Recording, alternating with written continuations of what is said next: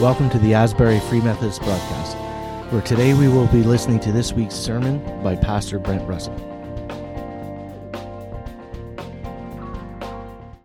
Well, it's the day after Christmas, and it's a challenge to know what to speak on. Do you speak on Christmas though it's past, or do you speak on New Year's though it's a week away?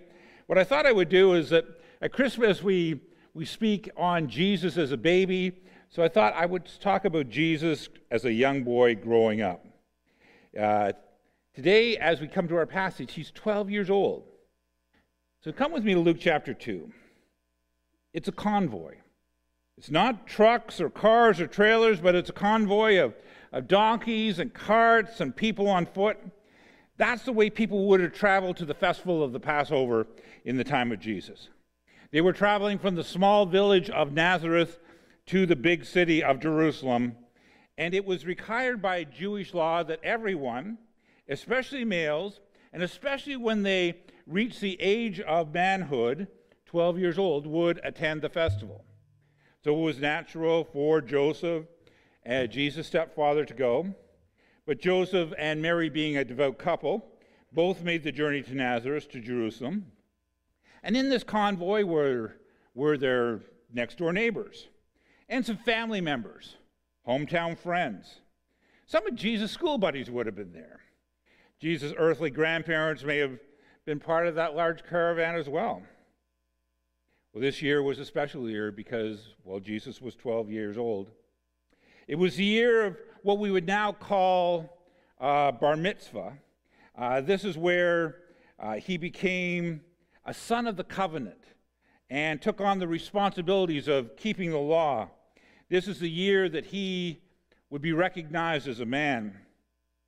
Well, the Passover festival was the introduction of Jesus into his new station of life. He was starting to see the privileges and responsibilities of being a man and keeping the law. But 12-year-olds, well, they're 12-year-olds. No matter if the law says they are approaching manhood, Luke still calls him a boy. So Jesus and his parents went up to Jerusalem. They celebrated the Passover. As far as we know, everything went as it should. It was a good celebration. Heard a news story a few years back of in the pre-Christmas rush, after the doors of the stores in the mall had closed, there was a toddler found wandering around the mall, just checking things out. They finally tracked down the parents. The mother thought the father had him. The father thought the mother had him. And meanwhile, the toddler's just touring, taking in the sights. Something like that probably happened to Jesus. Jesus' parents. When the convoy pulled out from Jerusalem on its way home, it would have traveled in two parts. The women would leave earlier, and they would travel at a more leisurely pace. The men would leave later and travel a bit quicker. There would be a designated camping spot where they would meet up that first night and stop for the night. Jesus, being 12 years old, he could travel with either the men or the women. So Mary probably thought, well, he's with Joseph. And Joseph probably thought, well, he's with Mary. Both thought that they were with friends and relatives. Now, when Mary and Joseph got to their designated camping spot, they asked each other, so where's Jesus? I thought he was with you. No, I thought he was with you. And the panic starts. They were now a day's journey away from Jerusalem. The roads were not safe to travel at night. So they had to sleep, or at least try to sleep, before they made that day journey back. Just because you are the parents of the Son of God, just because he has been announced by angels and worshiped by wise men, does not mean that you are immune to worship or worry. So the next day they travel back to Jerusalem. But locating Jesus in Jerusalem is not easy. Think about Maple Fest in Perth. Then quadruple that. And then think about finding a 12-year-old boy who you haven't seen in a couple of days. A lot of people, a lot of space, small boy, alone. One of the good news stories of this past year was Jude Layton. He was a 3-year-old boy who went missing in the bush in the Westport area in late March. He was found alive and well 3 days later. The grandfather was quoted as saying, "The past few days have been a traumatic experience for the entire family." Yeah, no kidding, right? Talk about anxious moments for the parents. That Sunday night was cold, the Monday night was cold, and you knew your little one was outside. You hoped that they were okay, but you're wondering, how could they be okay? You're afraid. That's the definition of major stress, raging fear. It's the parent's worst nightmare. Jesus, like baby Jude, had been gone 1 day, 2 days, 3 days. You can only imagine what Mary and Joseph are going through. What's going on in their mind? Have slave traders got him? Did he run into a Roman soldier who was having a bad day or has a mean streak? How's he been able to eat? In verse 48, Mary uses the word anxious. It's the same word used for suffering in hell in Luke chapter 16. That's what Mary and Joseph felt. Verse 46. After 3 days, they, Mary and Joseph, found him in the temple courts, sitting amongst the teachers, listening to them, asking them questions. Everyone who heard him was amazed at his understanding and his answers. They located Jesus. He was in the temple. He was sitting in the classes and engaging in both questions and answers. There's not much said about Jesus' childhood in Scripture. In fact, the passage that we have here is the only thing that we're told about Jesus' growing up years. We're told of his birth, and we're told about the time of his ministry when he was approximately 30 years old. Yet these years were years of preparation. Jesus prepared for 30 years to minister for 3.5 years. But the 3.5 years accomplished more than anyone would in 30 years. There's a correlation there. I knew at a very young age that God had called me to be a pastor. It was something, not something I could point back to and say, it happened at this time or this place. It was just something that I knew that that's what God had called me to be. And in my youth, I was arrogant. I thought, who needs preparation? You know, I shouldn't have to go to school to be a minister. If God called me to preach, I should be able to just go and preach. I should just be out there doing that. I looked ahead, and I was complaining to this wise old minister, and he told me, Brent, a call to ministry is a call to prepare. It always struck me because it is truth. It's a life truth. I was not like Jesus, patient. I knew I was headed towards ministry, so I did the 5 years of high school at that time, and 4. I fast-tracked the ministerial courses. Instead of doing a 7-year course, I did a 5-year course. I wasn't long in ministry, though, until I knew that I needed more training. First 10 years of ministry, I was over my head most of the time. Call to ministry is a call to prepare. Jesus knew that, and so he spent 30 years in an obscure place.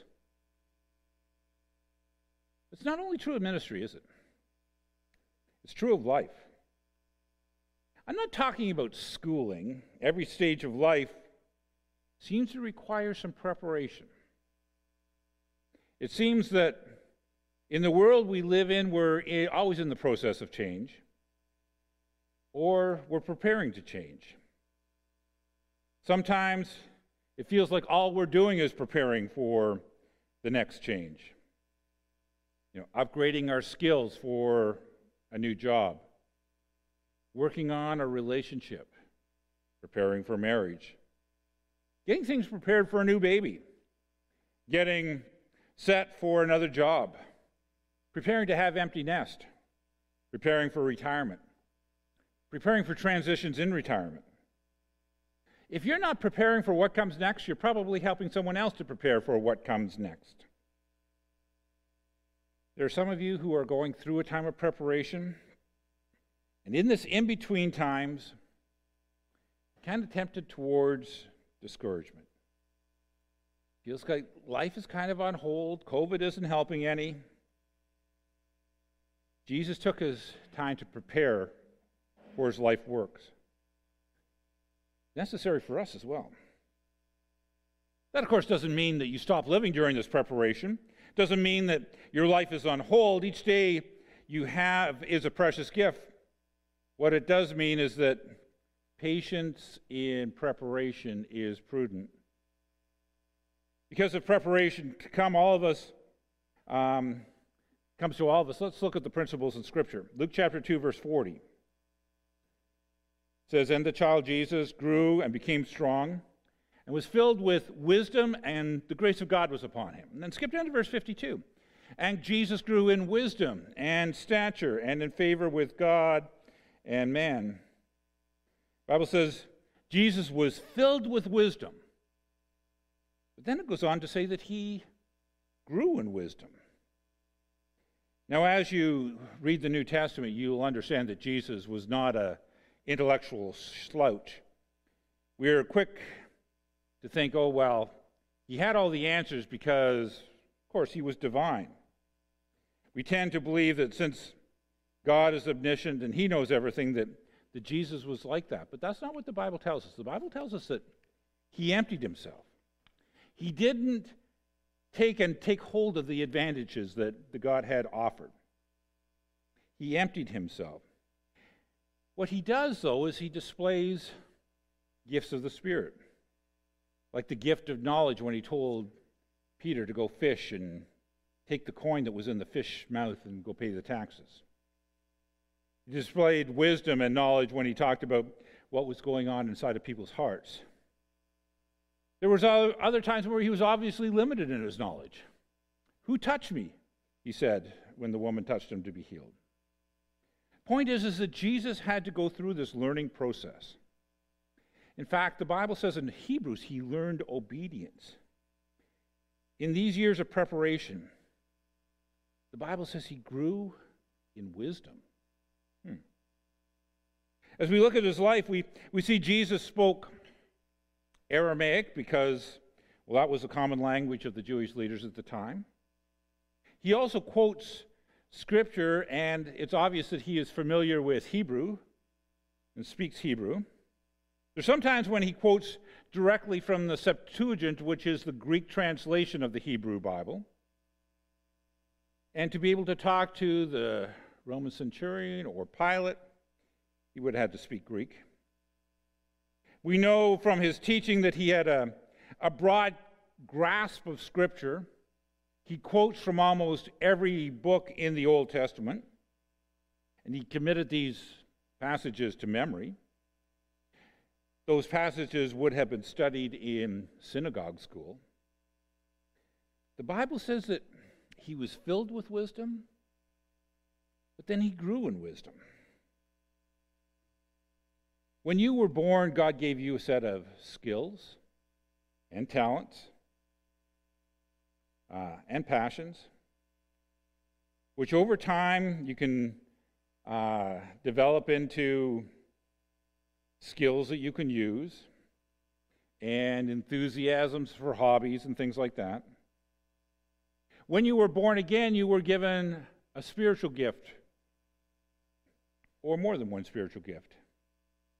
And you can develop that alongside of your talents and your passions to produce spiritual fruit. But here's the thing. You may be a talented hockey player or a gifted cook, but you will accomplish little unless you work at developing your talent. That's true of being a dentist, or a carpenter, or a business person, or a mother. True of being a teacher, or a preacher, or an evangelist. It's true of prayer, faith, love, goodness, kindness. God may fill you up with these gifts and talents, but it's up to you to follow the path of Jesus and develop them. Prepare to use them. Let me remind you that Jesus grew up in Nazareth. It's a little backwater town in an unremarkable area of Galilee. When Nathanael heard Jesus came from Nazareth, he said, "Can any good thing come from there?" It wasn't the center of learning, and yet Jesus grew in wisdom. It wasn't the center of athleticism like Olympia in Greece, but Jesus grew in stature.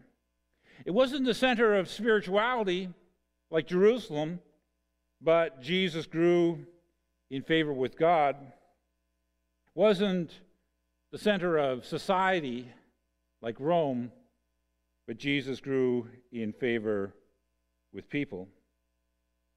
Verse 52, and Jesus grew in wisdom and stature and favor with God and man.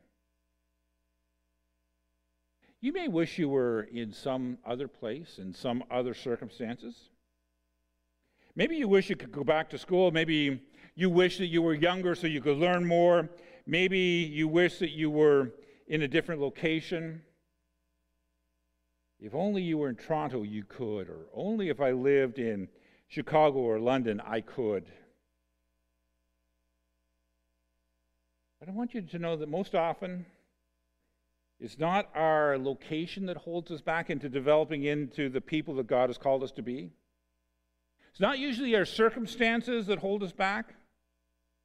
It's more likely our choices in day-to-day life.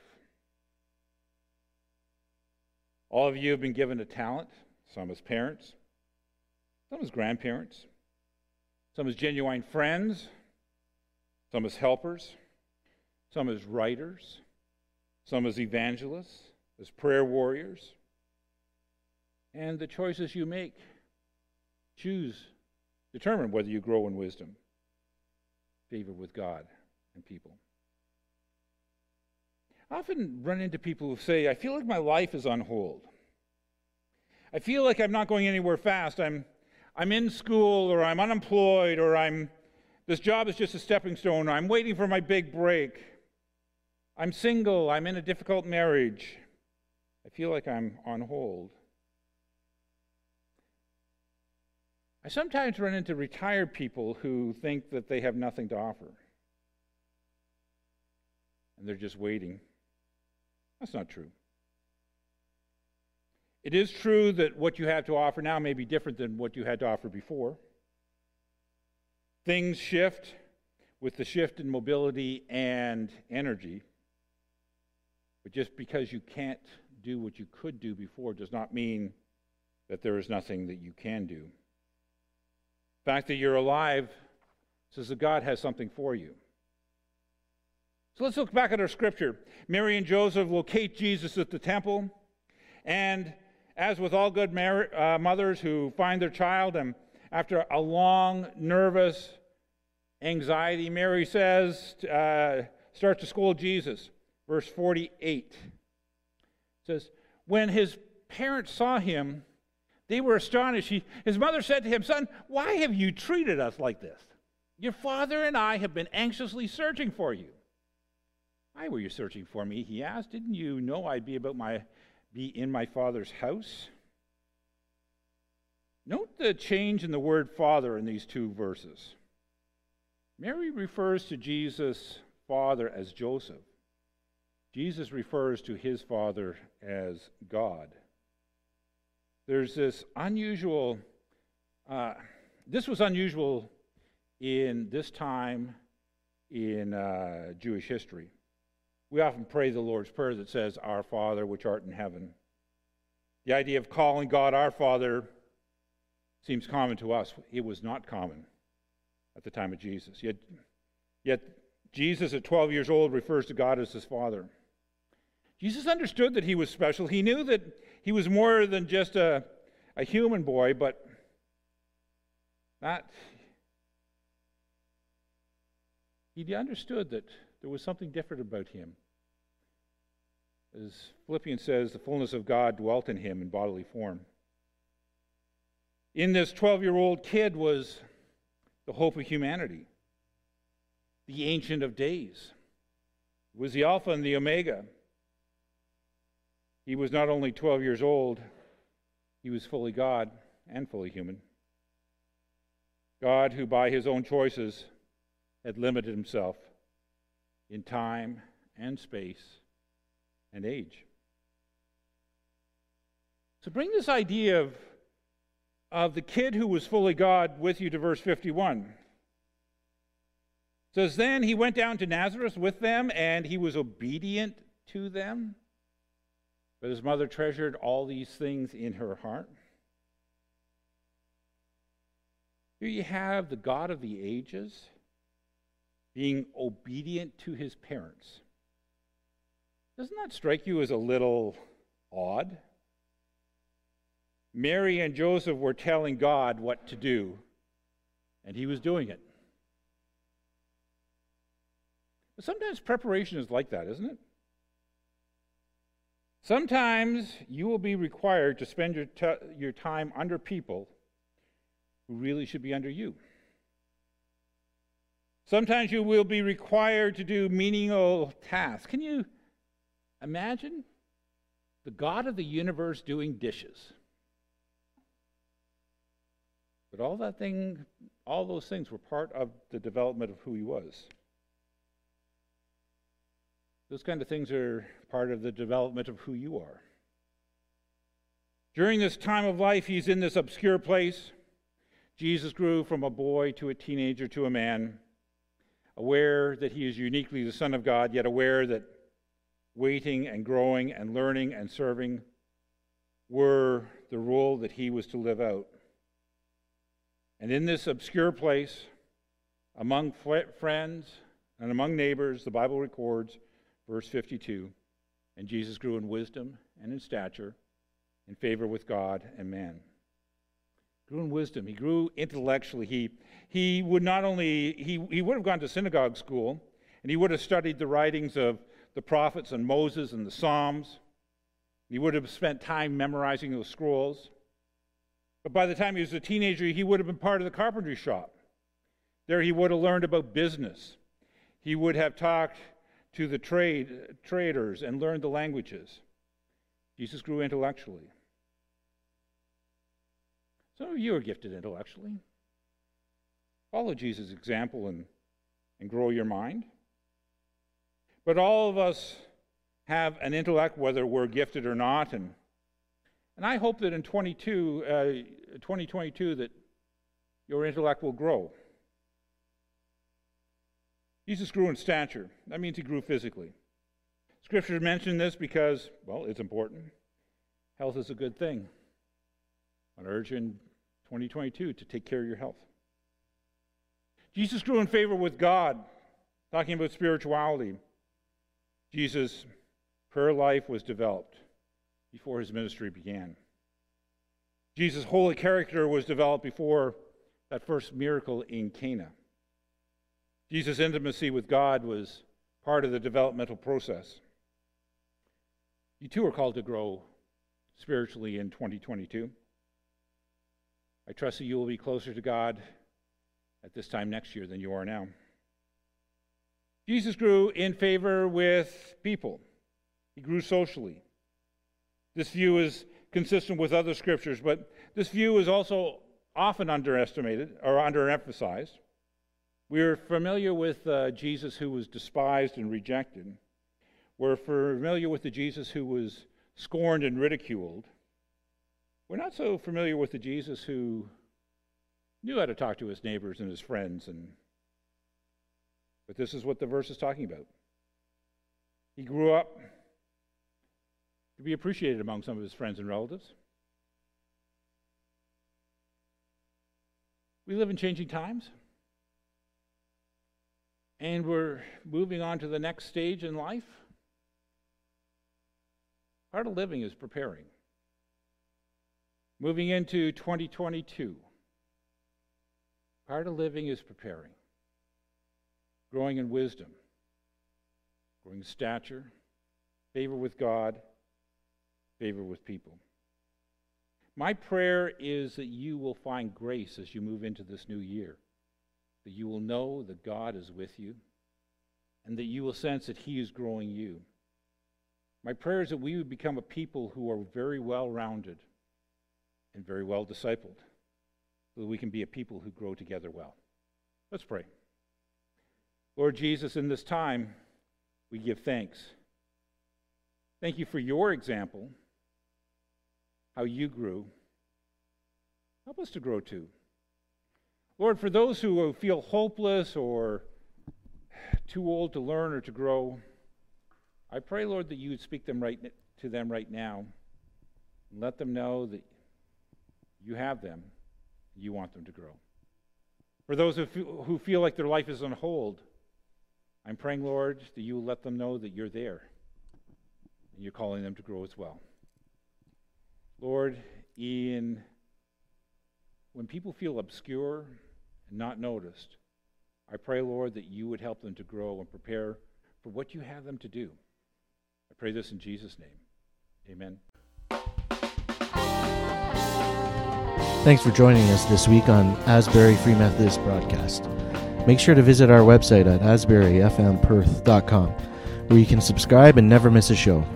If you like this broadcast, you might want to check out our Facebook page, Asbury Free Methodist Church. Until next week, take care and God bless.